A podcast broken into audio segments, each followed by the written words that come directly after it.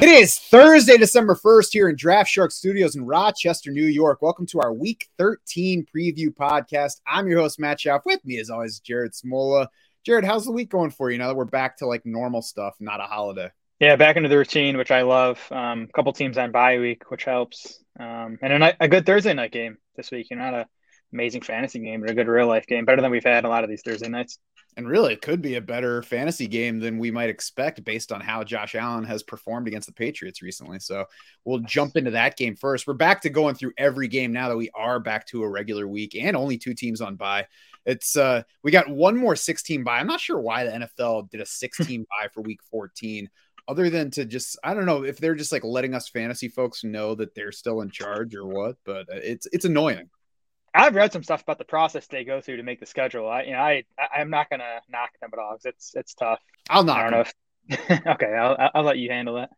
Yeah, I'll do the knocking for both of us. I don't mind that at all. Buffalo at New England is the first game on Thursday night. Bills by four in this one, over under 43 and a half. And like I said, Josh Allen has yeah. laid waste to the Patriots recently, and we might be ready to do so again. Full practices all this week. He had not done that since injuring that right elbow against the Jets in week nine. The passing has not been awesome over the past four weeks, which began with that Jets game. Of course, he didn't hurt the elbow until the end of it, but the Jets have been a tougher matchup to pass on. Over that span, 6.75 yards per attempt, 61% completions. Before that Jets game, 8.3 yards per attempt, 65.5% completion. So I'm hoping that we get full Josh Allen in this game against a team that he's just beaten up recently. Yeah, both these teams, you know, not on a short week because they both played on Thanksgiving. Yeah, you had the wind game last year between the Bills and the Pats, but the, the Bills didn't punt in either of their other two games against the Patriots. The I think it was Week 17 game and then the playoff game. They scored 80 points across those two games. Josh Allen threw eight total touchdowns. So it is a you know it's a tough on paper matchup. The pa- Patriots defense has been good all year, good lately. They're third in pass defense DVOA over the past five weeks now, but you're not benching Josh Allen in this spot, and I think you're starting all your regular Bills. Josh Allen might be the most they don't play the game on paper player in the entire league. Gabe Davis, Dawson Knox, you think they're fairly easy starters tonight?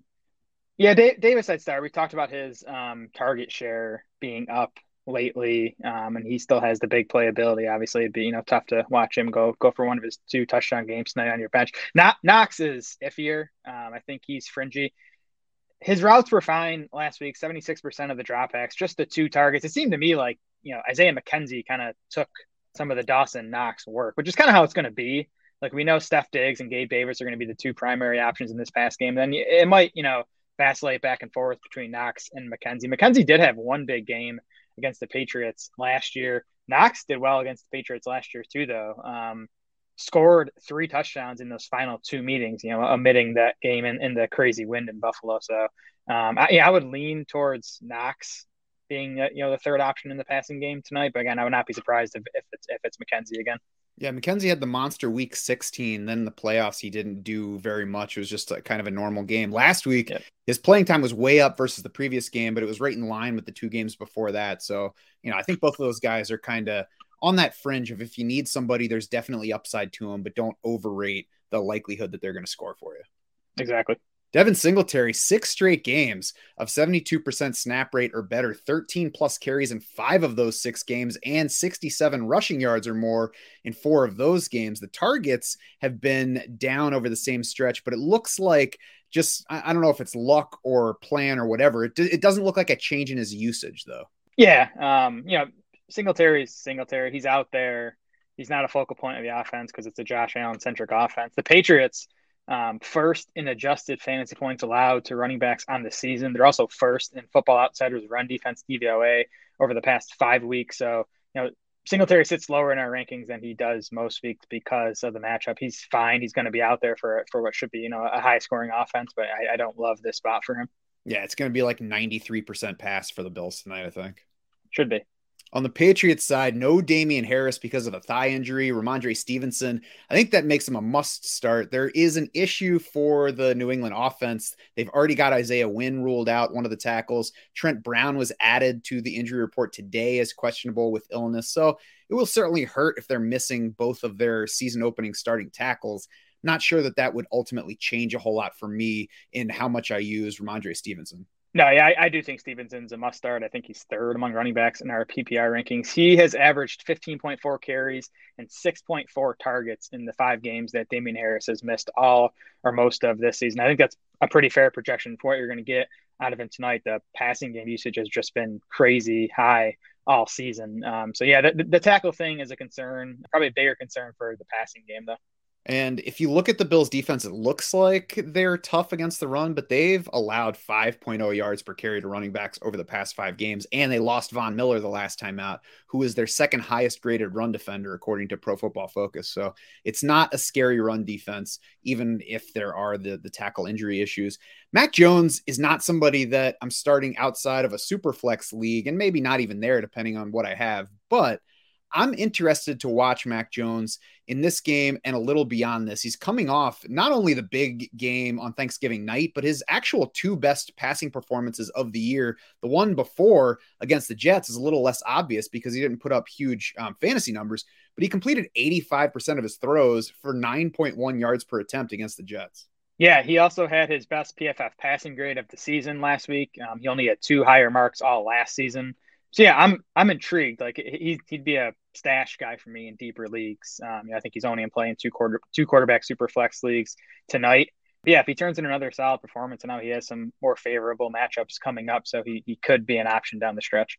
And I would even state it more strongly than favorable matchups. He has the league's best QB schedule from week 14 to week 17 by our adjusted fantasy points allowed. Those specific matchups Arizona, Las Vegas, Cincinnati, Miami. The Cardinals, Raiders, and Dolphins rank third, second, and fourth, respectively, in adjusted points allowed to quarterbacks. The Bengals, a little bit tougher, but they have played worse in pass defense since the injury to their lead cornerback and their shootout potential to that game. So, if Mac Jones is at least good tonight, and by good, like if he finishes this game with 250 yards and one touchdown and, you know, a, a passer rating of 90 something, I'll take that and I'll consider him an option where he's going to be, you know, at least in the mix for the top 18. And we'll see about specifics beyond that going forward. Yeah, the Cardinals and Raiders games are away too, which I like because they'll be, you know, in, in domes and climate controlled environments. And then the Dolphins games in Miami. So, you know, weather shouldn't be an issue for a Mac Jones down the stretcher. So definitely a good guy to stash. You know, the schedule also helps these wide receivers. I think Jakobi Meyers still the only one in play tonight. I'll even he's iffy because he has the shoulder that limited him on Thanksgiving. It kept him limited in practice all week. He's actually still listed as questionable. So um, he he was okay in the games versus the Bills last season. Actually caught six balls in both of the final two games without the weather. But you know he, he's a low upside option to begin with. Then the shoulder definitely had some risk to him tonight. So I would I would try not to use Meyers if I could help it. Of course, limited practices and questionable tags don't tell they tell us less in New England than they do anywhere else. That just tells us that he has an injury that he's dealing with. For sure. I think he's fine in like low wide receiver three range. Not somebody I'm reaching to use, but I, I, I hope that we find. I hope he hears something leading into the game. I don't expect to, but he's somebody that I wouldn't be scared to use. Yeah, he he downplayed the injury after that Thanksgiving night game, but um, and did return. You know, he did return. The shoulder stuff though tends to be like you know you land on it the wrong way one time and you're knocked out for the game. So he he has more risk tonight than he usually does. Yeah, there is definitely risk. Tough to say. Like, eh, I, I, think we're expecting that he'll be active. Even if he turned up inactive, I'm not even sure yeah. exactly how I would react to that. If there's anybody else really worth starting in most cases, Nelson Agholor was the guy who got the targets last week, got eight of them, but that was more than his combined total for the previous five games. DeVante Parker had 80 yards on four catches, but only four targets. So I think we can we'll we'll go ahead and bet the under on that kind of efficiency most weeks. Mm-hmm. Hunter Henry even five targets last week, three for 63 and a touchdown. He had just two multi-catch games among the past five. So there's just nobody that I'm like, ah, I want to bet on him. Yeah, it was it was the Patriots' best passing performance of the season, and that kind of you know lifted all these guys. So I'm keeping an eye on it. You know, DeVante Parker and Nelson Agholor were top two in pass routes last week, so they do look like the wide receivers you want to own outside of Jakobi Meyers. But again, I, I'd want to see it again before trusting them in a fantasy lineup at this point of the season. Parker is the one that I'm going to keep an eye on for potential use later in the season in a deeper league because he got back to full playing time against Minnesota after dealing with an injury and was up in that range beforehand, had some games where he was productive. So there's room for him to produce in like wide receiver four range the rest of the way. Yeah, that Hunter Henry, um, 76 and 74% of the pass routes over the last two games Um, now he had just one target um, in week 11 prior to the five last week. And the Bills have remained tough against tight ends. So Henry's another guy where, you know, maybe, especially in like FFPC leagues, if he's available, maybe you stash him because if he's going to be a, you know, 70 to 80% route guy down the stretch, he could be usable in those better matchups. Um, but, but I would not use him in this spot tonight. Yeah, agreed. Anything else from that game? Nope. Pittsburgh at Atlanta, which was a pick 'em at least the last time I checked, over under 42 in this one. Since the week nine bye, we've got three straight positive rushing DVOA ratings for the Steelers offense, which has not been good running the ball overall for the season. So that's particularly noteworthy. It's the first time this year, actually, that they've strung together three straight positive DVOA ratings in offensive rushing. So now they've got this matchup coming off their best rushing DVOA of the entire season against a tough Colts run D. And we don't know if Najee Harris is going to play. Yeah, I am betting on Harris not playing. Um, he didn't practice on Wednesday. His injury reportedly isn't serious. I don't expect a long term absence, but I'm not making on him playing on Sunday. Yeah, Jaylen Warren back to a full practice with his hamstring on Wednesday. So it does look like he's going to be available. So it's going to be Warren, Snell, and Anthony McFarland in this plus matchup. Um, I, I do think Warren's the best bet, but I think we, we also you know don't know exactly what the backfield split's going to look like. Yeah, we don't know. I, I, agree on Najee Harris front. I think we should assume that he's not going to play. He was ruled out quickly from that game, and it was still competitive on Monday night. Jaylen Warren would certainly be the guy that I bet to dominate. Might be too strong a word. I think that there is strong potential that he dominates the backfield work in this one. I would at least bet him as the clear leader in this backfield because these other two guys didn't exist before Monday night when Jaylen Warren was inactive and then Najee Harris mm-hmm. got hurt. So I think that they're going to be you know, just bit players, and that Jaylen Warren's going to be the guy that flirts with 18 to 20 total touches for this game, maybe even um, beyond that. And Pittsburgh's gone 60 40 pass for the season, but in their two wins over the past three games, they've been over 50% run in each of those. So if they are able to get an early lead on Atlanta, or even if it's just a close game, which it should be, I, I think that there will be more rushing share versus what they're running on offense overall. Yeah, I think the nice thing about Warren is he should be a safe bet to handle most of the pass catching work because he's been doing that anyways. Um, exactly how the early down stuff is going to be divvy, we don't know. But again, the matchup's good. Um, I think you're right. The Steelers, you know, should be able to run it more in this game. Um, they actually have been. They they were uh, negative eight percent pass rate over expected two weeks ago, and then negative six percent last week. So they have been wanting to run the ball more than average. And if this game is close, obviously, or, or they are playing with the lead, they'll be able to do that. The wide receivers on that side remain limited though by Kenny Pickett. Uh, he had a solid outing against the Colts, 71% completion rate, but the 87 and a half passer rating is his highest of the season, just 174 yards in that game, 6.2 yards per attempt. So, I mean, even when he's good, he's just limited. Yeah, it's like Pickens has been efficient, but isn't getting great volume. He's actually averaging just five targets per game over the last five. And then you have Diontae Johnson, who's getting the volume, 7.4 targets over the last five games, but has not been efficient. Um, so both those guys are like low end wide receiver threes. The matchup's good, obviously. So that, that helps a little bit. Mm-hmm. Pickett, by the way, has as many touchdown runs as touchdown passes. Pat Freiermuth, meh against the Colts, three catches, 39 yards, but he remains a stronger bet for production, probably because he plays at a position where we need a little bit less for him to be a strong option than the wideouts. Yeah, target share down last week, but playing time was still there. Um, so nothing to worry about with Freiermuth. Green Bay at Chicago Packers by four and a half, over under 43 and a half. Quarterback injuries are the big stories in this game. Aaron Rodgers, it's an upside spot for him against a defense that might be the worst in the league right now. But he's not only been not very good all season, now he's got some kind of internal injury. Tough to know exactly what it is. I think it's a great week to play both Packers running backs and try not to play Aaron Rodgers.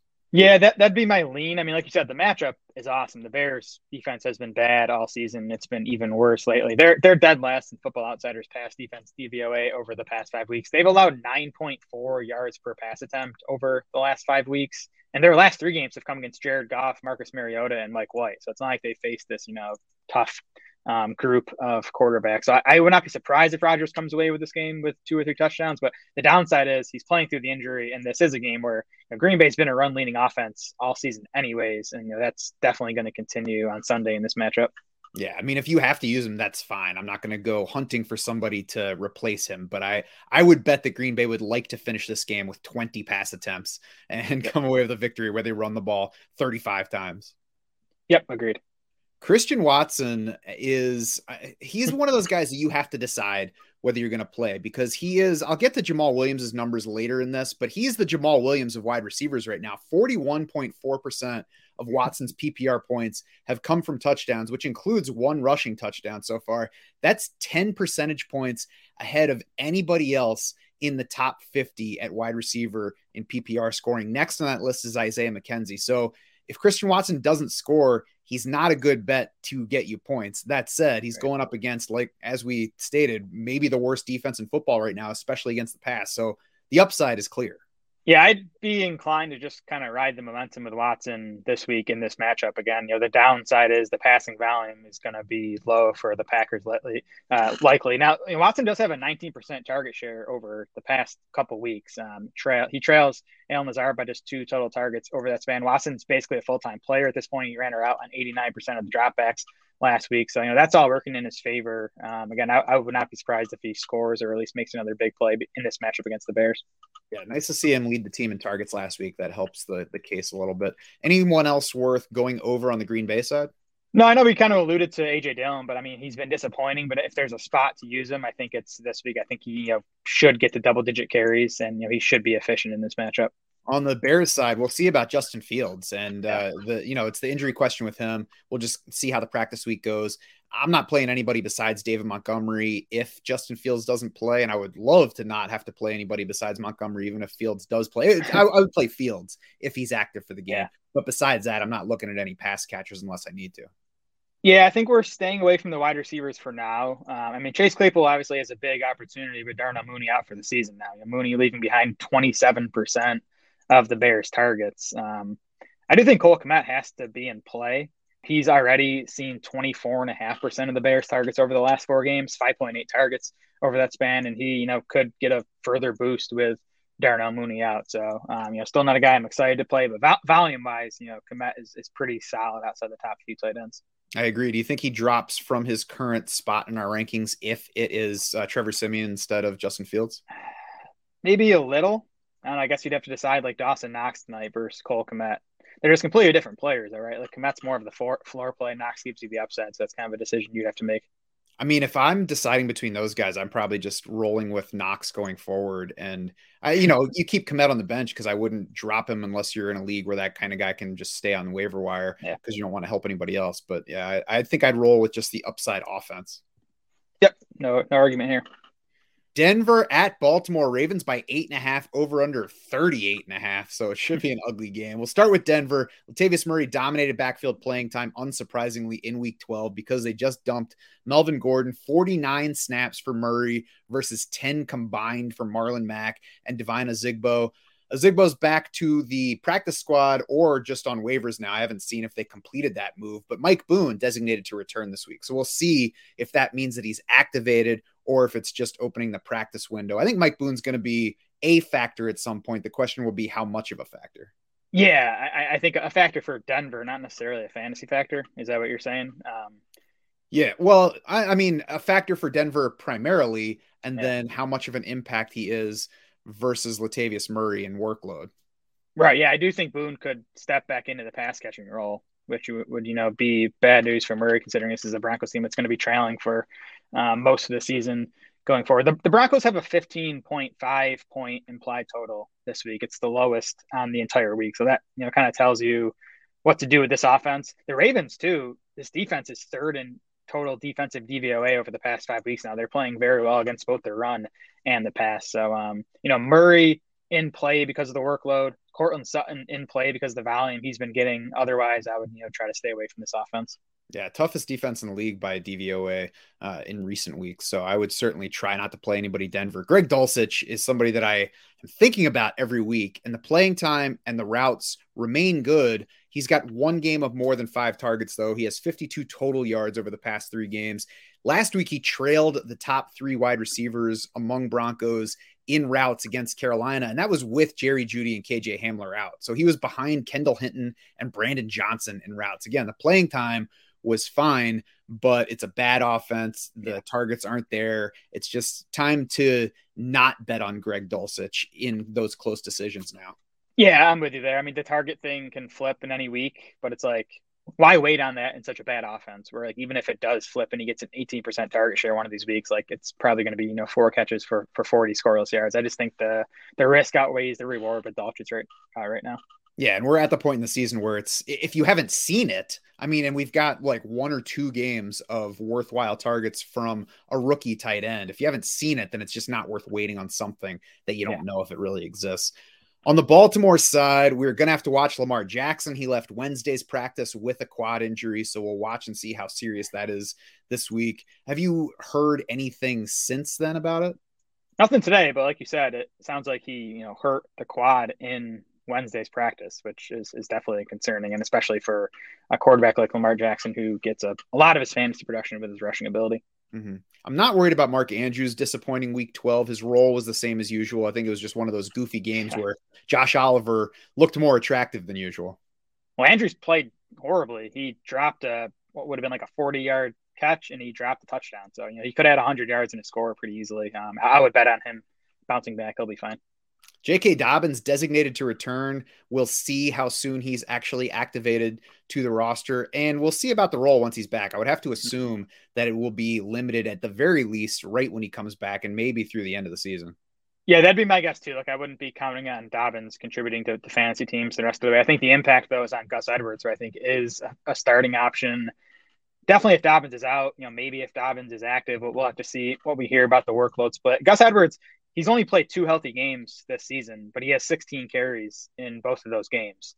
Um, and this this Broncos run D, as we've talked about, has been slumping. It's not a tough matchup for Gus Edwards. So I think um, RB three for Edwards. If Dobbins is out, it becomes a bit shakier. If Dobbins is back for Sunday's game, but again, we'll, we'll see what we hear about the workload split. Now, interestingly, in the three games since the bye for Denver, the defense rates 31st against the pass in DVOA, 11th against the run.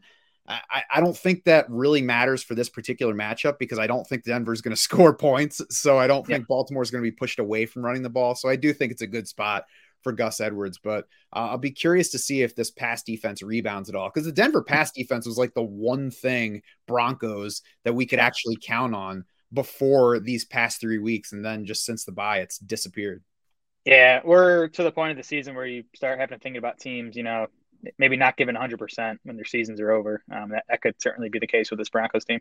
Especially that team. And getting back to the Ravens in particular, the wideouts, I think, are still bit players. You'll still find Demarcus Robinson, Devin Duvernay way down our rankings. And really, if you're in a league deep enough where you have to decide between them, I think it's really a coin flip between them.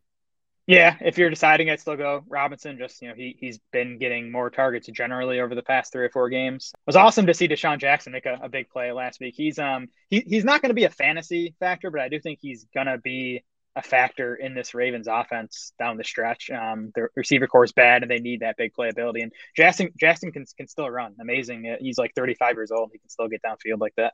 You can at least give him a look if you're playing showdowns um, when the Ravens are involved. Yes. Washington at the Giants, Commanders by two and a half, over under 40 and a half. It was fun to have Brian Robinson Jr. week.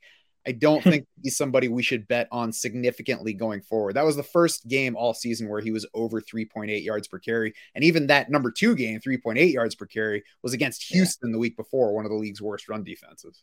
Yeah, I mean the the rushing volume has been steady for him. He's actually averaging 18 carries over his last four games, but you know he he hasn't been efficient. He doesn't do a whole lot in the passing game. And this is a decent spot for him that, you know, Washington's favored. It should be a close game throughout. I think Robinson, you know, can get to 15 plus carries again, but um, running back three, no, no more than that for Robinson. Yeah, we still have Antonio Gibson ahead of him, even though it swung in Robinson's favor last week. I would still play Gibson first. Nobody exciting on the Washington side. I think uh, Terry McLaurin's in play all the time at this point, uh, and Taylor Heinicke is not, if you can help it. Yeah, just McLaurin for me. Um, Curtis Samuel's role has diminished lately. Logan Thomas is, is very fringy. Matchup's good for Logan Thomas. The Giants are dead last in Football Outsiders tight end coverage, DVOA, but um, you know the, the volume's just not there because Washington's going so run heavy. On the Giants side, do we have problems with Saquon Barkley? I think so, unfortunately. His playing time is down a little bit recently. So it's been over the last four games, and he's still playing 78% of the snaps over the last four games. He's still fifth in expected fantasy points over the last four games. So, like, the usage is still fine. It's not quite at the level it was over the first couple months of the season, but the efficiency, I mean, 3.3 yards per carry, 4.3 yards per catch for Saquon. He's 21st in actual fantasy points per game over the past four weeks. Like, I you're probably not benching him, but you know he's he, he's not the elite option he was over the first couple months of the season. Yeah, I mean it's one of those like, what am I going to do about it? You, I, yeah. probably not benching Saquon Barkley unless you're absolutely loaded at running back, and it, there's really only been a few games of truly rough production. The past two weeks have seen his carries dip, so still somebody worth betting on overall. Not a great matchup this week, but he has stayed involved in the passing game. So, you know, we'll cross our fingers and hope that Saquon yeah. can get us across the finish line. Maybe use this as a nudge to strongly consider trading Barkley in a dynasty league if you have been, you know, hesitant to do so because of mm-hmm. how much he's been driving your team this year. The Giants are looking likely to get tackle Evan Neal back this weekend. And Barkley's dip has coincided with Neal being out. I'm not sure if that's part or all of the cause of it, but you know, getting your stud rookie tackle back is definitely going to help Barkley and the rest of the offense. Not awesome for Barkley that they have Washington twice in the next three weeks, but you know, what are you going to do? Yep. Darius Slayton at the bottom of wide receiver three territory. Anything to be excited about on this front, or is it just like I need a wide receiver who might get targets, and Slayton is that? Yeah, I mean, he has 58 plus yards in, in five straight games now. He's averaging like 74 yards per game over that span. Washington, though, you know, it was a pass defense we were picking on for the first half of the season. Over the past five weeks, they're they're seventh in Football Outsiders pass defense DVOA. Um, so it's it's definitely not as good a matchup as maybe the season long numbers would make it look like for Slayton. I think his most attractive spot might be underdog pickums right now. He's still at 46 and a half yards in this week's. He was at he was somewhere in the 40s last mm-hmm. week where he went over for us in underdog pickums there. So if you're not playing underdog pickums yet, you can jump in. You can get your first deposit matched 100% by clicking the link at the bottom of this podcast. I recommend going in. I recommend playing some Darius Slayton. I, I have to look at his numbers against Stars this week. I don't think he jumped out as as big a play this week as he did last week. But like you said, he's been 58 plus yards in a lot of games recently. So he's a solid bet. Yeah, we got him for 51. So he, he's okay. Um, you if you're playing underdog. Anything else from that game? No, I'd be careful with Richie James. He delivered last week, but like we have five games of James without Wan'Dale Robinson this season. He's averaging 4.4 targets in those games. So, you know, very, very low upside, and uh, the floor is not even as safe as you might think. Jets at Minnesota, Vikings by three, over under 44 and a half. We've got the great Mike White on one side, and this one definitely benefited from playing his first game of the season against that league worst Bears defense. The Vikings, though, have allowed plenty of quarterback points, including the second most quarterback points over the past five weeks. They've also hmm. allowed the third most receptions of 20 plus yards. So I'm not overplaying Mike White this week. I think he's somebody to look at if you're in rough shape and looking low in QB2 territory, if you need a second for your super flex league. He's somebody down there that has upside in that. Like we we project him at I think 21st right now but he's one of those guys that only has one game of this season behind him. So we don't mm-hmm. really have numbers to go on as much as we do other yeah. players. So he's certainly capable of outperforming that, especially if we get shootout conditions here. Garrett Wilson is the jet that I really want to play. The Vikings have allowed the third most receptions of 20 plus yards. Garrett Wilson came back to life with Mike White last week. The targets should be at least decent. So I, have got him pretty easily in wide receiver two range this week. Yeah, White, like you said, obviously benefited from the matchup. He was ninth in PFF passing grades last week, so though, so you know he he played well. He did he did this last year too. I mean, he played well a couple games. His like his third start, he totally bombed against the Bills. I kind of think that's going to happen eventually this season. We see that we see this with these backup quarterbacks. Like they come in, they have a couple of nice starts, and then the league starts to get tape on, and they kind of start to figure them out, and then there's a crash at some point. But you know, like you said, that crash I don't expect it to come this week in this matchup against the struggling Vikings pass defense. I do think I do think White's a, a fine two quarterback league, super flex league play. I, I, wouldn't mess with him in one quarterback leagues. And then yeah, Garrett Wilson. I think the only other guy you want to use in this passing game. He had a 29% target share from Mike White last week, and you know, hopefully uh, that that rate keeps up because it, it should. Love it. I think he's in the range where it's a personal decision between Garrett Wilson and like both 49ers receivers, Juju Smith Schuster, Terry McLaurin, Josh Palmer. You know, most of those guys will get to those games in a few minutes. Yeah, agreed. In the Jets backfield, Michael Carter, no practice Wednesday. I think we should plan at the moment as though he's not playing on his sprained ankle. The Vikings have actually been way better against the run than the pass this year. They started a little rough in that area at the beginning of the season, but since week five, they're fifth toughest in the league by rushing DVOA. So Zonovan Knight is somebody that a lot of people just learned existed this week, and he's a fine pickup. just don't overrate his usefulness for this week.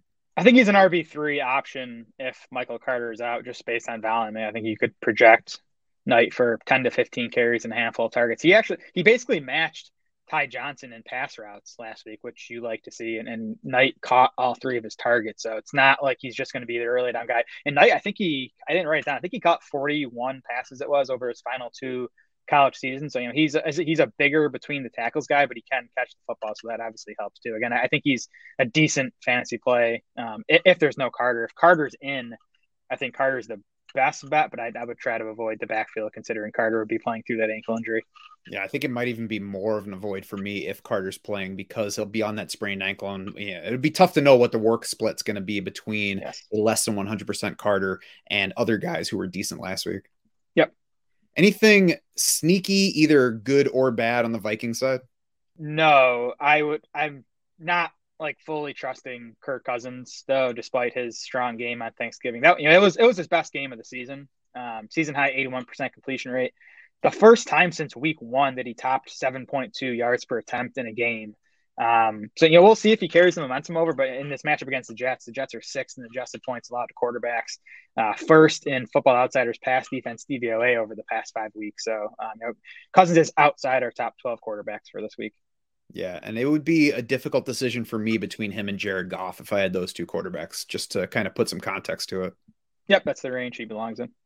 Cleveland at Houston, Browns by seven on the road, over under 47. Obviously, the face of this game is Deshaun Watson for his regular season debut with the Browns. And really, it's going to be more feeling than analysis here. The analysis part, we all know that Deshaun Watson is an excellent quarterback. And that is the only reason that he's on an NFL team right now because of how good he is. So, it's important, I think, to remember just what the Browns gave up to get him three first round picks and a third round pick. They gave him the largest guaranteed contract in NFL history. Browns are four and seven at this point. They probably need to win out to make the playoffs. And we've got Watson making his debut against the only team he's ever played for in the NFL. So we should see plenty of motivation from the player. We should see a team trying its best to win. And, you know, even though he hasn't played it all this year, maybe they lean a bit more run than they plan to beyond that, and especially because it's an opponent they can do that with. But I don't expect them to hide Deshaun Watson after they spent all these draft picks and money on him.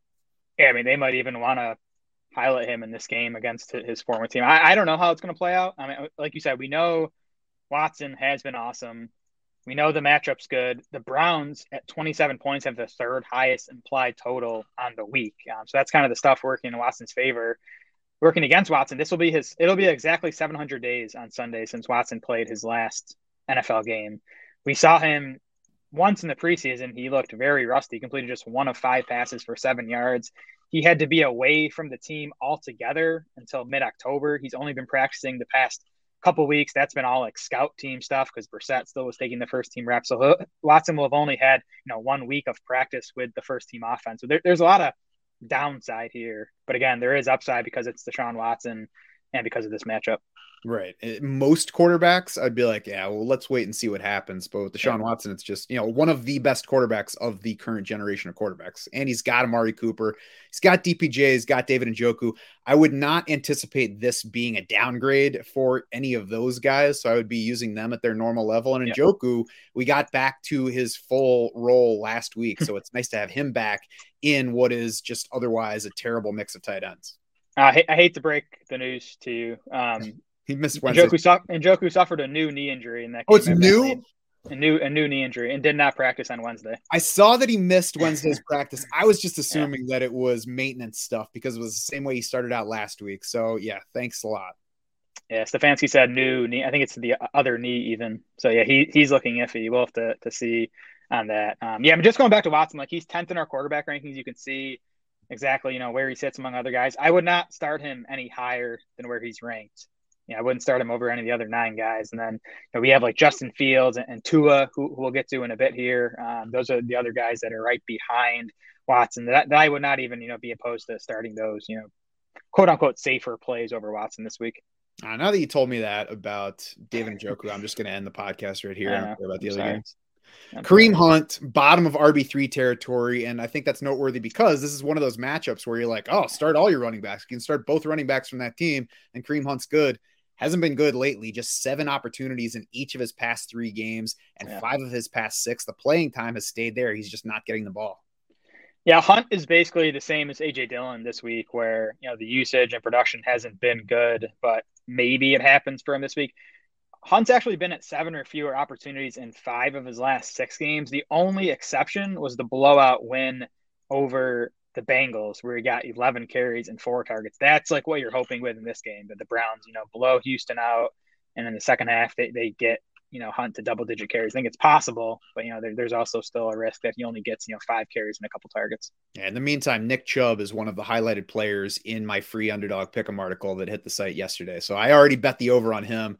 I would be surprised if he doesn't hit it. His starting line it might have gone up by now. I'll be surprised if it didn't because his starting line was below his rushing yardage average for the year so far.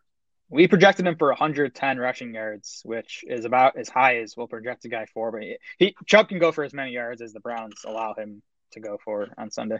Yeah, that's noteworthy for Jared because before maybe this week, definitely before this year, that would have been a number that like I would project for a running back, and he'd be like, "Nah, we don't project anybody that high. He's going to be 98.5 this week, like an FM station." Yeah, the triple uh, triple digit barrier is a tough one to crack, but I mean, he, he, the spot doesn't get any better than this.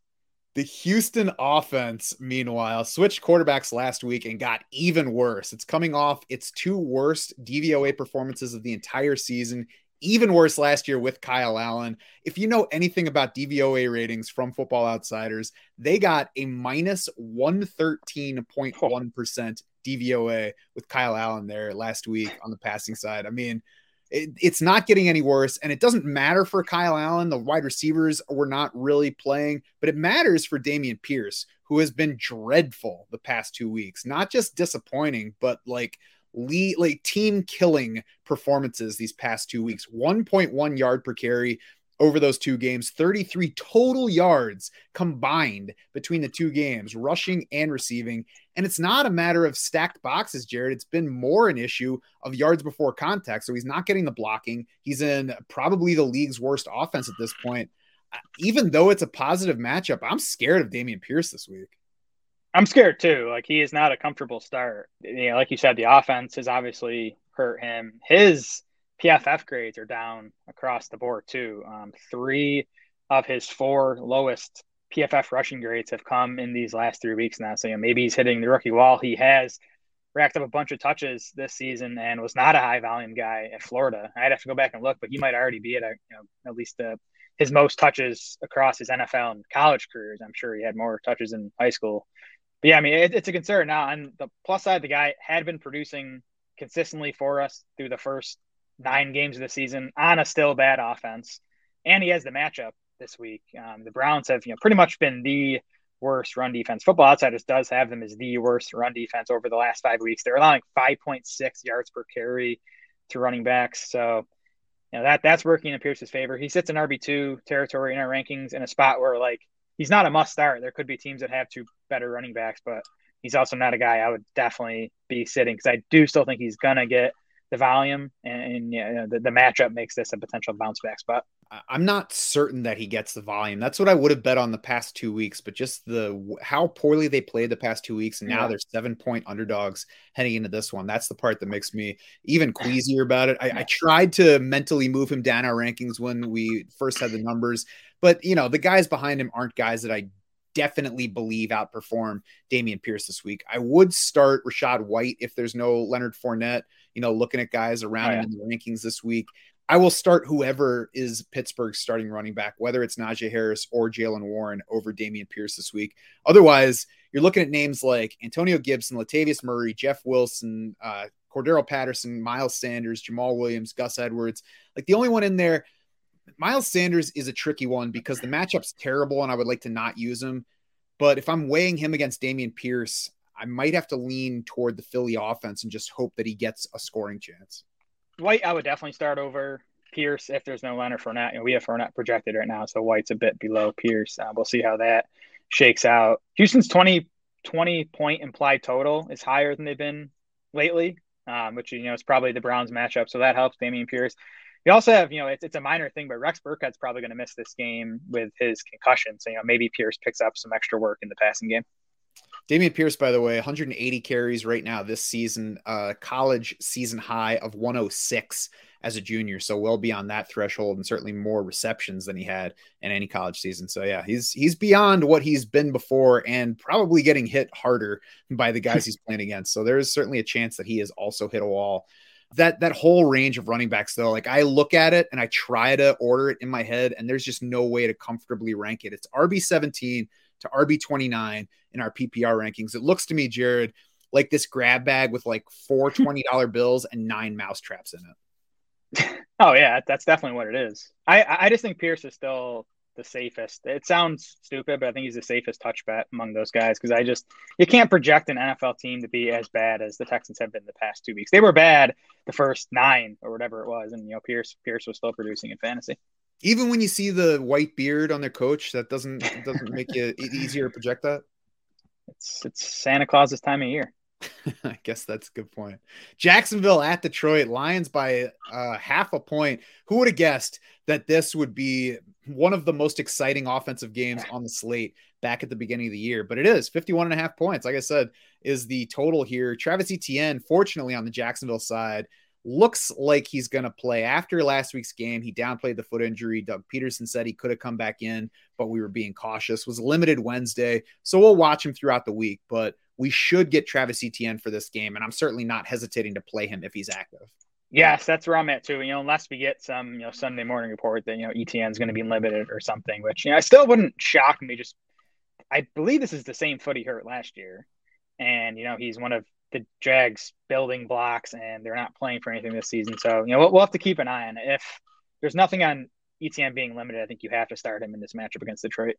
Christian Kirk is a strong play at this point. He's been somebody that, you know, has kind of wavered between strong play and uneasy play, but uh, limited numbers last week, they kind of, that kind of hides the fact that he's seen five straight games of seven plus targets with nine plus targets in four of those, including last week.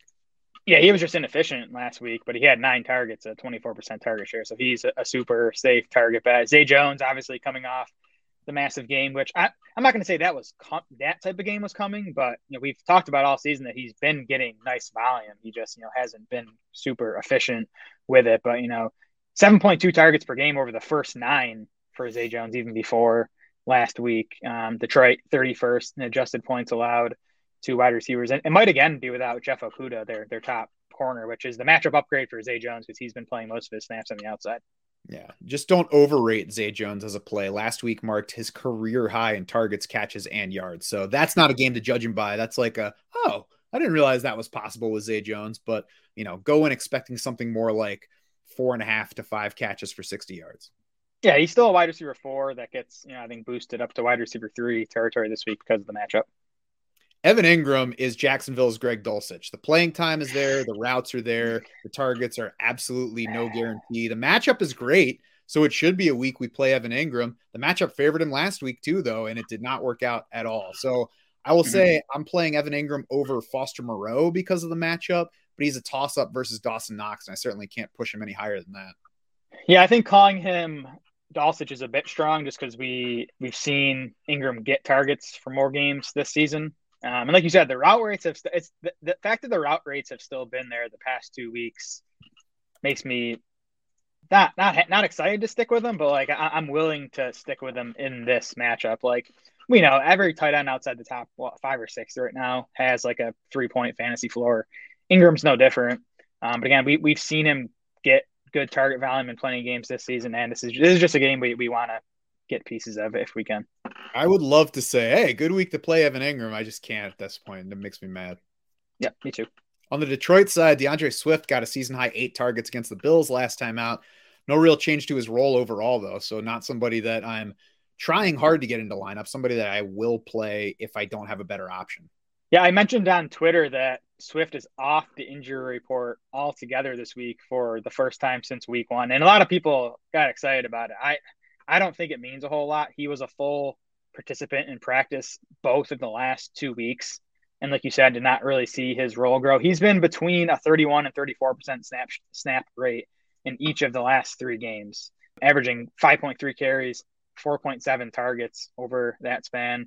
That's kind of what I'd project on Sunday, um, but you know, puts him in play as like an RB three or flex in PPR. But I, I wouldn't expect more than that. What you're hoping if you have Swift is that him not being listed on the injury report is a signal that coaches now believe he is ready for a larger role that that injury is fully healed that we're you know at least close to uh, full strength for D'Andre Swift and I would hope that if that is the feeling among coaches, that we get some kind of signal that that's coming this weekend before it does happen. Ultimately, if I can help it, I would rather wait and see what happens, even though this is an upside matchup if he does get the ball. Um, you know, we'll see. It, it's tough to know what to do with Swift right now. Jamaal Williams is also tough to know what to do with. I, I, to me, Jared, he's just the ultimate gut call, and you hate at this point to I don't like to tell people it's a gut decision because we have so many metrics and, and tools for determining who's the better play. But Jamaal Williams is so touchdown reliant, the most touchdown reliant of any of the top 50 running backs. 47.5% of his PPR points have come from touchdowns, which leads the position by a wide margin. He's had four straight games of 16 plus carries, so we like that usage. He's been under 3.8 yards per carry in each of those games. He's been under 70 rushing yards each of the past three weeks, but he's also scored five touchdowns. So if somebody says to me, Should I start Jamaal Williams? I'm like, I don't know. I mean, probably not if we're not assuming that we can project touchdowns, but I can easily say that. And then he goes out and scores twice. It would be like the sixth time this season that he did that. Yeah, I mean, I do think he's one of the at least one of the 10 best touchdown bets at running back this week. I mean, he, he's been doing it. This game has the big over under. The Lions have a nice implied total. And and so Williams is leading the league with 13 rushing touchdowns. He also has 11.1 expected rushing touchdowns just based on his usage. That's two and a half more than anyone else. And there's there's luck involved in that too. Like every time I turn on a Lions game, I see someone getting tackled at the one yard line, and then in comes Jamaal Williams to punch it in. Like there's luck involved, but he you know, he's clearly their guy at the goal line. Not only their running back of choice at the goal line, but like they they want to run it in. You know, when they're inside the five, they're running the football. So yeah, he, he's gonna hurt you if he doesn't score. But this isn't a game where I'd say he's you know a, a bad bet to score a touchdown. I think it's going to be a high scoring game. The Lions are at home where they've played better this season. I do think um, if you've been rolling with Williams for the past, you know, however many weeks, I would keep rolling with him this week for sure. Our friend Doc Budoff asked about starting Jamaal Williams or Gabe Davis, which is a question because of, you know Gabe plays tonight, and I to me it's like that. That's one of those where I'm like that. That's really a question for you because they're both like he could do absolutely nothing or he could score three times, and neither one of those would be outlandish. Yeah, Doc's just setting you up to get burnt there because either of those guys could could outscore the other by like 20 points, and it would not be a surprise. I will give him credit that he's one of the few people who, if I do tell him one and it's yeah. wrong, he won't be like, "Thanks a lot, Schauf." That's nice. Uh, the Jacksonville defense, by the way, has played the run a lot tougher than the past. They're 11th in rush DVOA for the season. They're 29th against the pass. They've played the run especially tougher lately. So, you know, it doesn't favor, but like you said, this is a Detroit team that wants to run it. That mm-hmm. split could at least help Jared Goff, who is averaging nearly 70 more passing yards per game in losses versus wins. He's averaging 0.4 more yards per attempt in losses than wins. So it's not just a volume thing. I would guess that he's a little bit more likely to throw the ball downfield if they're coming from behind. Now, the question is can Jacksonville get a lead here? I think we've just watched Jacksonville play better over the past couple weeks, but these are very similar teams where I wouldn't be surprised with yeah. really any game flow among these two. Yeah, I'm with you there. Um, Goff, Goff hasn't had a good fantasy game since week four. He quarterback 15 is his best finish in fantasy points since week four. That's because Williams has taken all the touchdowns. so, like, you know, if the touchdown luck swings in Goff's favor, he can deliver. But you know, he's not a guy I'd be looking to you know start this week in this matchup. I just I, I don't I don't trust the touchdowns to go to go his way. Not somebody I'm looking to start, but somebody I think like Mike White with upside. If you're in super flex, if you're looking deep in a deep league for a starting mm-hmm. quarterback, somebody with upside because of the situation. Yep. Tennessee at Philadelphia Eagles by five and a half over under 44 and a half. And Derrick Henry needs this one to be a get right spot. It's like Saquon Barkley in that we can't really do anything about it. We're not sitting mm-hmm. Derrick Henry, but he's coming off three straight games of 3.1 yards per carry or less. And none of those three opponents ranked better than 16th in run defense DVOA. So it's not coming off of tough matchups. It's just Tennessee not running the ball well. Philly hasn't played the run well, so maybe it's a get right spot for him.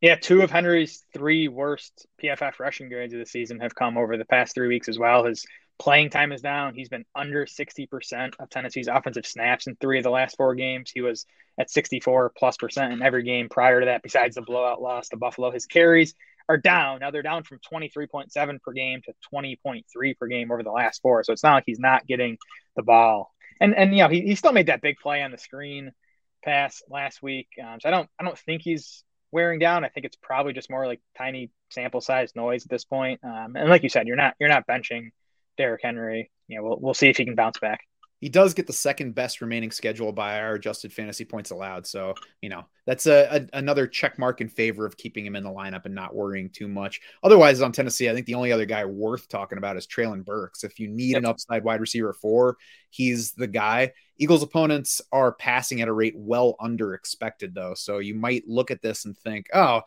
Tennessee's going to get beat up They'll throw the ball more. Treylon Burks is going to be an upside guy. Maybe that happens, but it's really not a situation that makes Burks that attractive an option.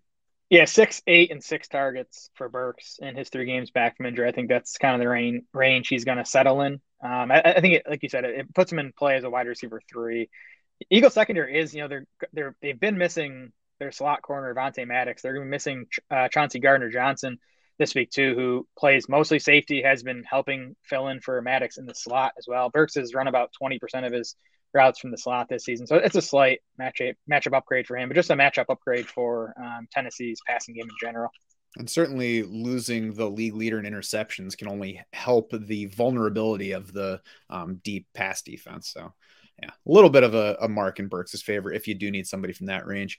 Seattle at the Rams, Seahawks by seven and a half, over under 41 here. And talked about some other running back issues, Jared. Kenneth Walker is worth highlighting on that front. Three games of 2.8 yards per carry or less among his past four. Each of those three found him getting less than two yards before contact per carry. His other three games is lead back. He's got six of those total. The other three games, all at 2.3 or better. So, Kenneth Walker needs to get those yards before contact if he's going to have a good game. I would be a little worried about this matchup and pushing for him to move down our ranking some, but the Rams are not going to have Aaron Donald. And not only does that hurt the defense, I'm not sure we even know how much that hurts the defense because yeah. he has never lost a game to injury before.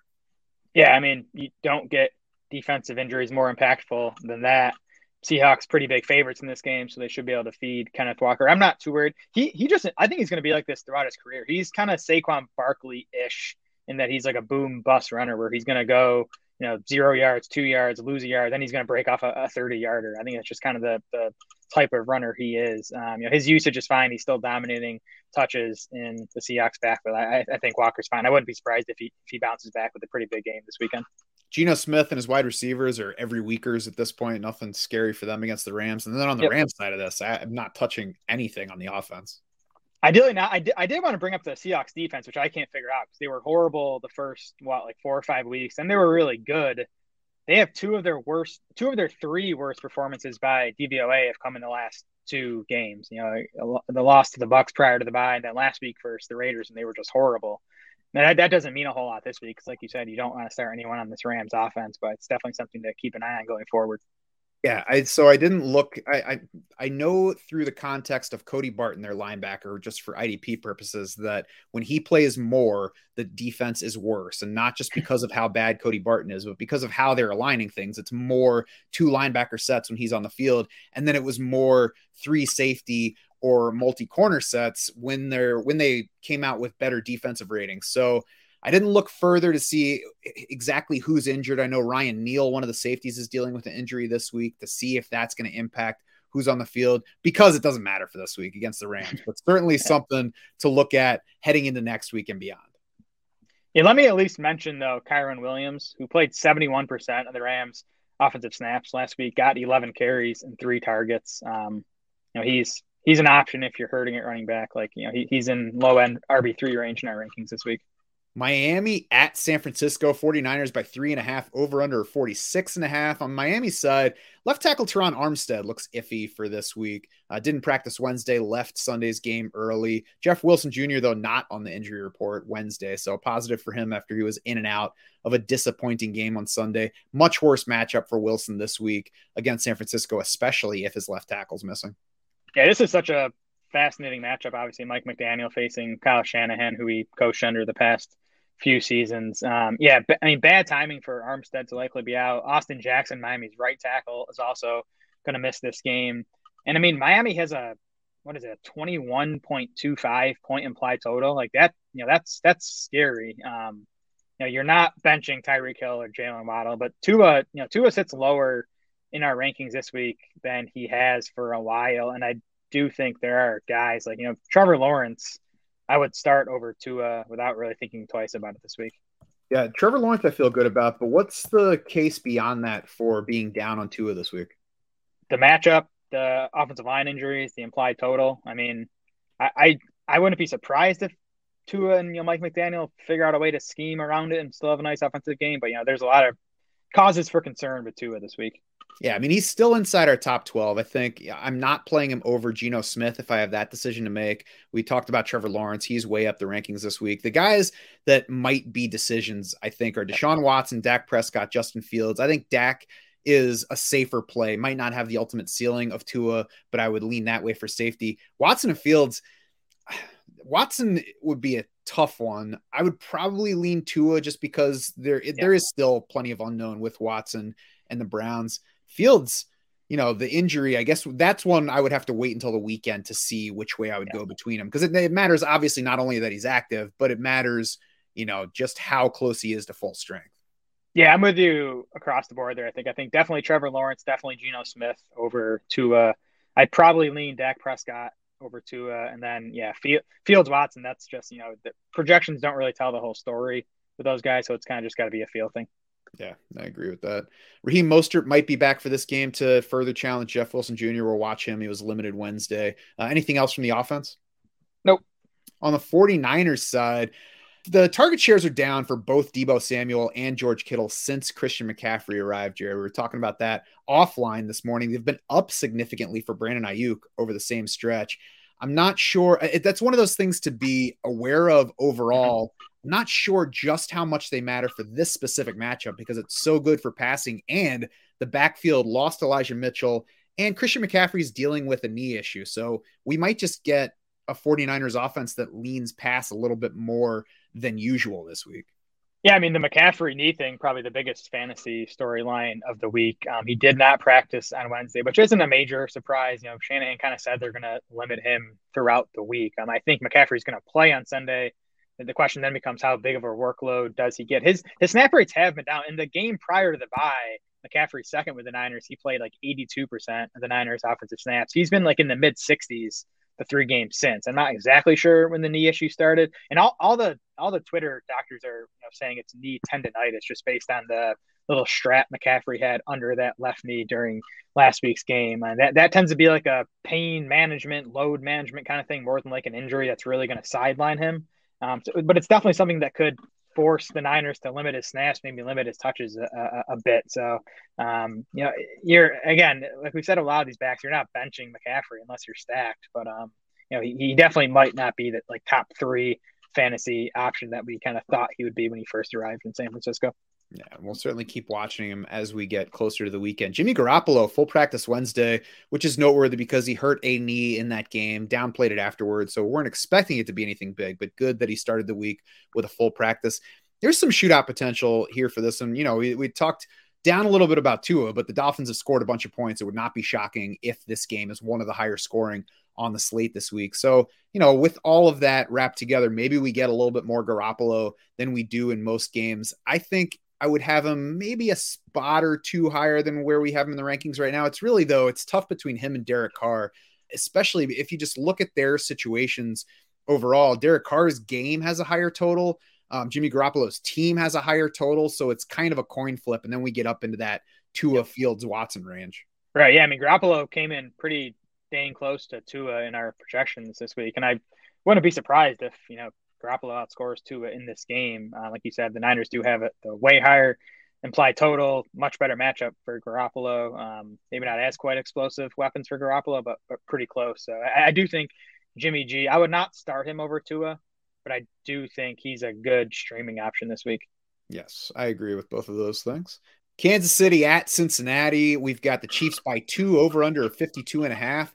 Cincinnati looks even versus the run and the pass on defense if you look at the ratings, but the pass defense, as we've mentioned on the show before, has been much worse since their top corner Chidobe Awuzie went down. They also just posted their best run defense DVOA rating of the entire season against Derrick Henry last week. So this looks like a spot for a Chiefs offense that would generally rather pass anyway. It looks like a spot for them to lean pass, a little bit less Isaiah Pacheco, a little bit more Patrick Mahomes plus everyone. Yeah, with you there. Um, then the Chiefs did go pass heavy as usual in their two meetings with the Niner or with uh, the Bengals last year. I'd expect that to be the case this year. Questions on the Chiefs side. Jerick McKinnon did not practice on Wednesday with a knee injury. He has six plus targets in three of the last four games now. So I don't know how the Chiefs would replace his, his role, you know, his pass catching role if he's not available for this game. Because we know Clyde Edwards-Helaire is also out. So it's Isaiah Pacheco, Ronald Jones, you know, not a pass catcher. And they did add Melvin Gordon to the practice squad yesterday or or on uh, Tuesday. So we'll see how that shakes out. And then the other question here, Juju Smith Schuster was limited coming off the concussion, which we don't tend to see. Usually guys clear the concussion protocol and they're back to their usual roles. Juju played just 44% or he ran her out on just 44% of the pass plays last week. I'd expect him to be back to his full workload on Sunday, but no, that's definitely something worth watching. Yeah, I think that we'd probably see like Noah Gray factor into the replacement plan. It's tough. It's tough to judge like with what with so many injured parts here on this Chiefs defense. This is going to be one that we have to watch into the weekend. It's you know it's just a game and a team where if it's close, yeah. we probably lean toward the upside of the situation. Yeah, I'm with you. I think McKinnon's targets would not go to the other running backs. They go to Travis Kelce, the other tight ends, maybe the wide receivers. I'd just be curious to see who at least plays those passing snaps in the Chiefs backfield.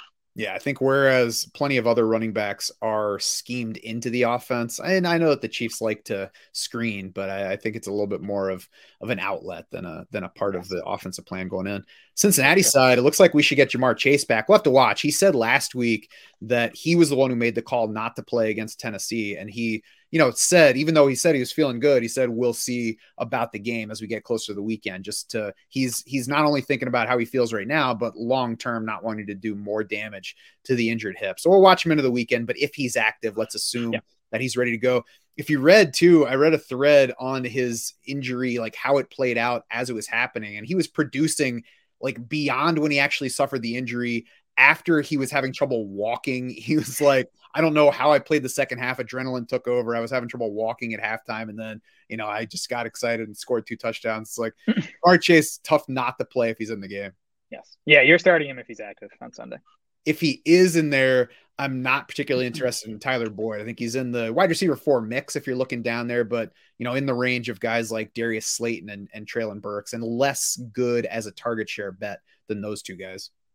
Yeah, I think the argument in favor of Boyd is just this game in general. We expect it to be in one of the highest scoring games potentially of the entire season. So there's upside to everyone. And Boyd, you know, Boyd's he saw slightly more targets without Chase the past four weeks, but he was more productive everywhere else. You know, catches, yards, touchdowns, even expected fantasy points were higher with um, Chase on the field than without him. So I'm not saying Chase returning good news for Boyd, but I also don't think it's bad news just because the offense gets more efficient in general yeah, it doesn't crush him, but I don't think that it's good news. He's he's a little bit more neutral, and there's a little bit less room for him to have a high target game with both of those guys healthy. We did have Tee Higgins missing some time early in the season when uh, we had some of those better Tyler Boyd games. Hayden Hurst is well within our top 12 at tight end at this point, even with Ja'Marr Chase back. I think I mentioned it on the Monday pod, but one of those like Ja'Marr Chase being out did not significantly impact how much Hurst was on the field or how much he was targeted either. His number was up last week, but otherwise it's been pretty solid throughout the season. Yeah, Hurst, another guy who more targets per game and more expected fantasy points per game with Ja'Marr Chase over the first what was it seven games of the season and without him. So he's fine, and you're playing him just because of this game environment. And then Joe Mixon looks like he'll be back this week from the concussion. We'll watch to confirm, but it certainly seems that way at this point. Yep, limited practice on Wednesday for Mixon, so he still has a bit of work to do. But he should be good to go by Sunday, and um, he I would expect him back in the same role he was prior to the concussion. Yeah, I agree. Um, you know, getting all the touches and then losing the one touchdown receiving to Samaje Perine that pisses us all right. off. Yep. Chargers at Raiders. Chargers by one and a half over under 50 and a half. The Chargers, I think you're playing anyone in strong consideration because of the matchup. They're tied with the Lions for the fourth highest team total on the slate. We're going to watch Mike Williams to see if he'll play. I think you plan at this point as though he's not going to be available.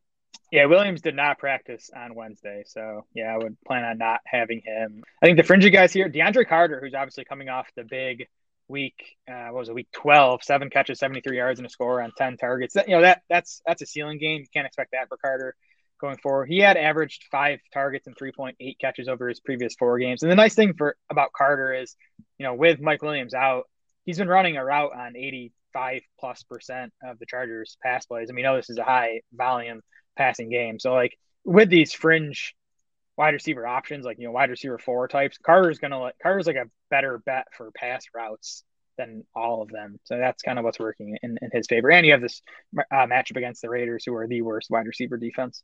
Yeah, near identical to Tyler Boyd in our rankings right now. That's how I would treat him. They're basically the same guy. They're mm-hmm. they're in somewhat crowded pass offenses, but also offenses that can be very efficient throwing the ball and can go pass heavy and just have enough production for everybody involved. I'd play both of those guys over Skyy Moore, probably over Mack Hollins, although that one's a little bit closer for me.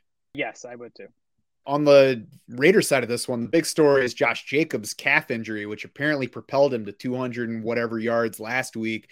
All I know is I'm going to be pouring rum next to Joe Jobu every day until we get Josh Jacobs active for this game.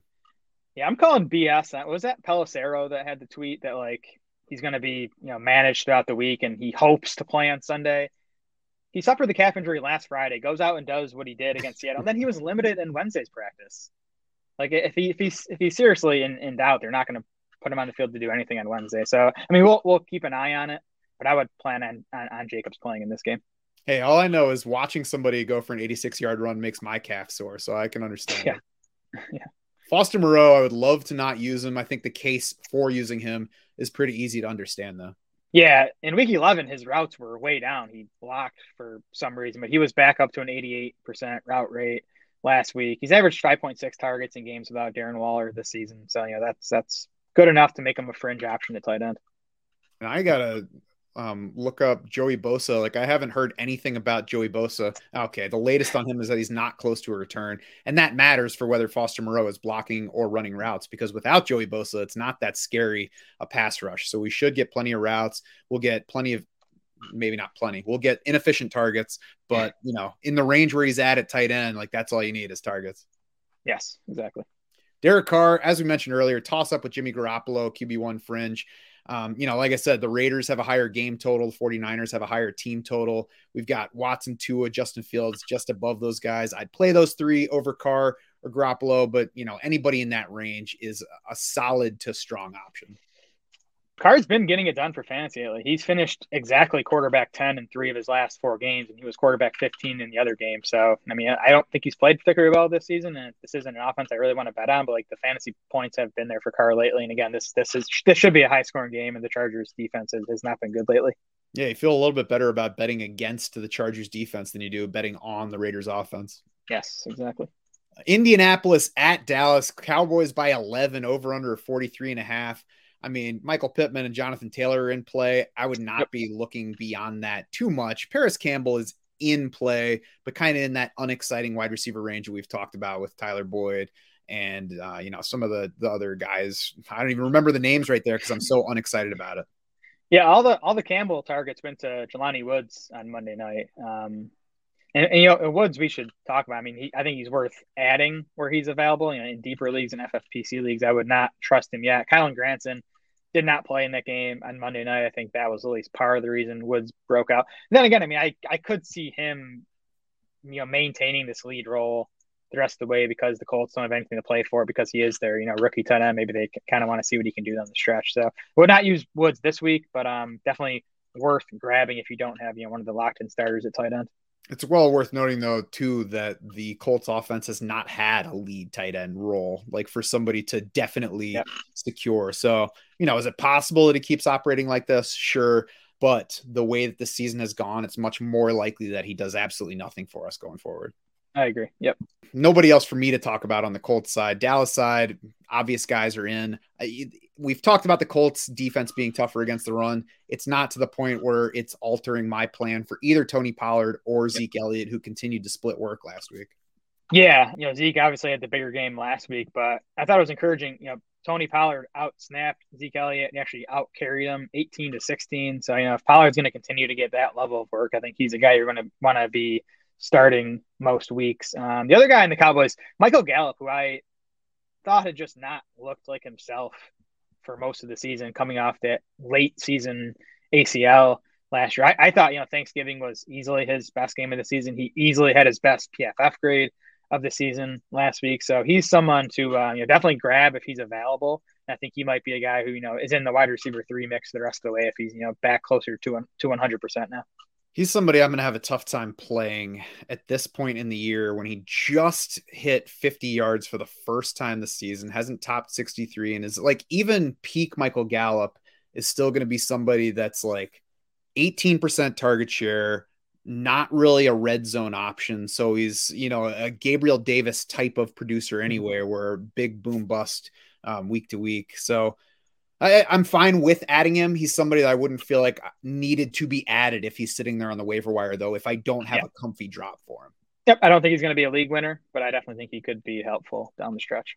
Yeah, I can agree with that. New Orleans at Tampa Bay Buccaneers by four over under 40 and a half to close us out on Monday night.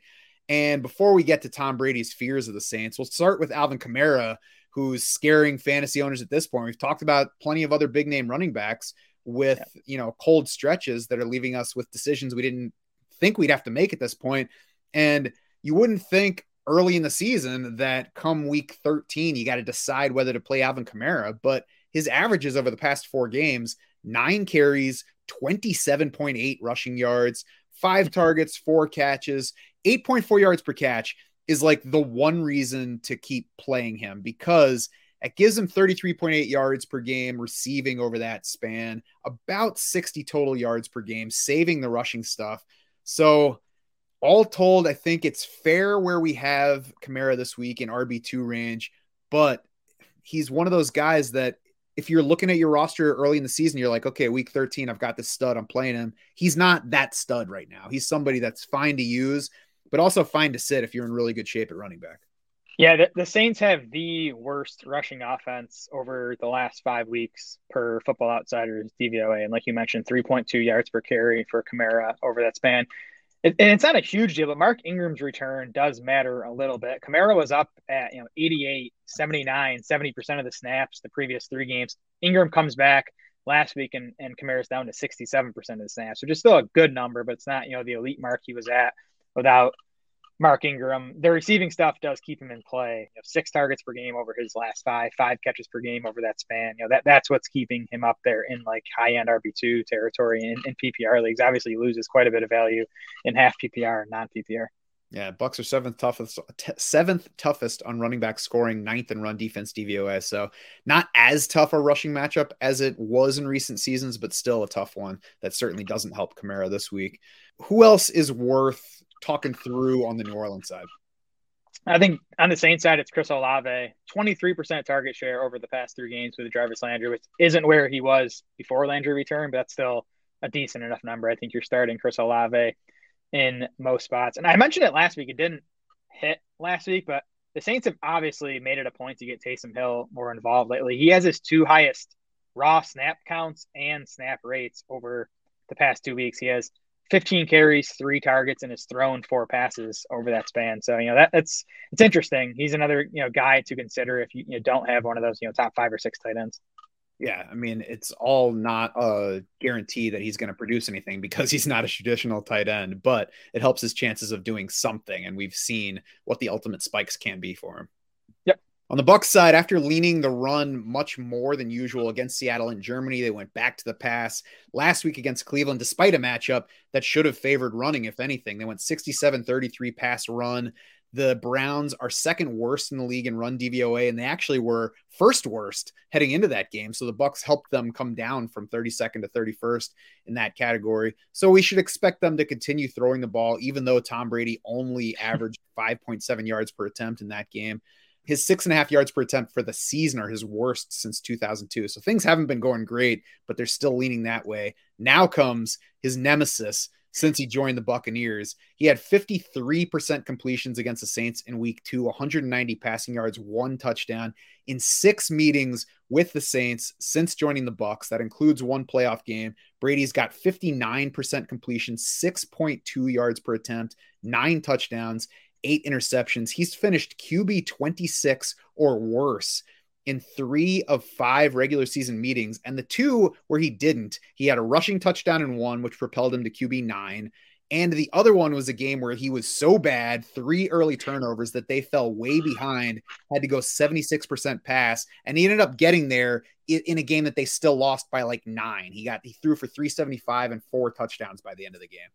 Yeah, and the Saints pass defense is playing well coming into this game. They're eighth in Football Outsiders pass defense DVOA over the past five weeks. They just really limited a Niners offense that had been hot coming into last week. Um, so, you know, it's not it's not do you want to bench Brady this week? It's like you know how, how many guys are you playing over him? I mean, I think in most leagues you can find someone that we have ranked higher. I mean, Derek Carr, I'm definitely playing over Brady this week. I'm playing Garoppolo over Tom Brady. I'm playing Aaron Rodgers over Tom Brady. Um, I would imagine you know that one of those guys is available in most fantasy leagues out there. The matchup this week and the way he's playing, it's to the point where I'm not sure that I would tell somebody to play Mike White or Jared Goff. But if somebody said to me, "Is it crazy for me to play Jared Goff or Mike White over Tom Brady this week?" I'd be like, "No, nah, it's not crazy. I'm not sure that I would be able to get there in my own lineup." But it's not crazy at all. I wouldn't be at all surprised if both of those guys outscore Tom Brady this week. Not crazy. I'll, I'll, I'll give you that. Marshon Lattimore looks like he's trending toward playing. What to see? We've got one practice report so far, but he hasn't played since week five, so that would only further help the pass defense here. And in his career, he has owned Mike Evans. Evans is averaging 44.8 receiving yards per game in his matchups with Marshon Lattimore, a median of 48 yards in those games. That's why we've got Mike Evans down at wide receiver 25. So it's not a sit Mike Evans week, but it's a mm-hmm. you might have better options than Mike Evans week. Yeah, not not a must sit, but not a must start either. Um, that's a pretty big sample we have of Lattimore shutting Evans. And now Lattimore is coming off the injury, you know, so I don't know what that means exactly. And Evans has scored some touchdowns in those games against the Saints, so he can still deliver a decent fantasy day. But he is he, he definitely deserves a matchup downgrade this week. Mm-hmm. And a lot of times, if we downgrade one receiver, it's like, okay, well, where are those numbers going? For me, I, I'm not pushing those numbers to anybody else this week, except maybe like a slight boost to Chris Godwin, who I'm yeah. already playing anyway, so it doesn't matter. Right. Yeah. God. I mean, Godwin seventh in our PPR rankings. You're you're starting him. Um, sounds like Russell Gage got back back to practice this week, so you know if he, if he played, that would definitely take Julio Jones out of the mix. Yeah. So I think these guys if you're playing a showdown for this game, that makes you know one of those guys more interesting for yes. regular season long lineup setting. I would certainly try not to use those guys. And the last one that we have to watch is Leonard Fournette. Um, mm-hmm. No injury report yet as we're talking because it is uh, Thursday afternoon and they're playing Monday night, so the first one will come out this later Thursday afternoon. Yeah, and you know, if, if Fournette plays, like we're just guessing at what the backfield's going to look like. We saw it turn into something close to a 50-50 split even before Fournette went down prior to the bye week. Bye week, Rachaad White had a pretty nice game as Tampa's lead back last week, and I would not be shocked if even if Fournette plays, if Rachaad White leads the backfield in touches. Um, I, I consider both those guys like low end RB two, high end RB threes if Fournette plays. Yeah, they started Rachaad White in that game against Seattle in Germany. So clearly they already wanted to elevate his role even before the hip injury for Fournette. And I mean, even if Fournette's back playing, that hip should be you know a reason to maybe lean a little bit more White's way, especially if they already wanted to get him the ball more. So yeah, I like White this week. Love him if Leonard Fournette's out, and we'll we'll see where that situation is heading into the weekend. That's going to do it for this week 13 preview edition of the podcast. Head to draftsharks.com now. You can see exactly how we project all these guys with explanations on why. And I think it's important to note the difference between projections and rankings because not only do we have the rankings on the site that we talked about, how all these guys slot next to each other, but not all scoring systems are the same. So we've also got my team or team intel pages in there now to show you exactly who you should start for your specific team following whatever scoring rules you put in there. And it's got the free agent finder right next to it. So you can quickly see if there's anybody available in your league who is a better option than you have lined up to start right now. You can click the links at the bottom of this podcast post, wherever you're getting it, to get into underdog, to get into sleeper, you can get your first deposit matched 100% up to $100 on both of those sites. So if your redraft stuff's not going great, or if you're just down to one team and you need something else to do, you can get into the over unders. You can get into the daily drafting on both of those sites. We're going to give you some free money to do so. For Jared Smola and the rest of the Draft Sharks crew, I'm Matt Schauf saying thanks so much for swimming with us.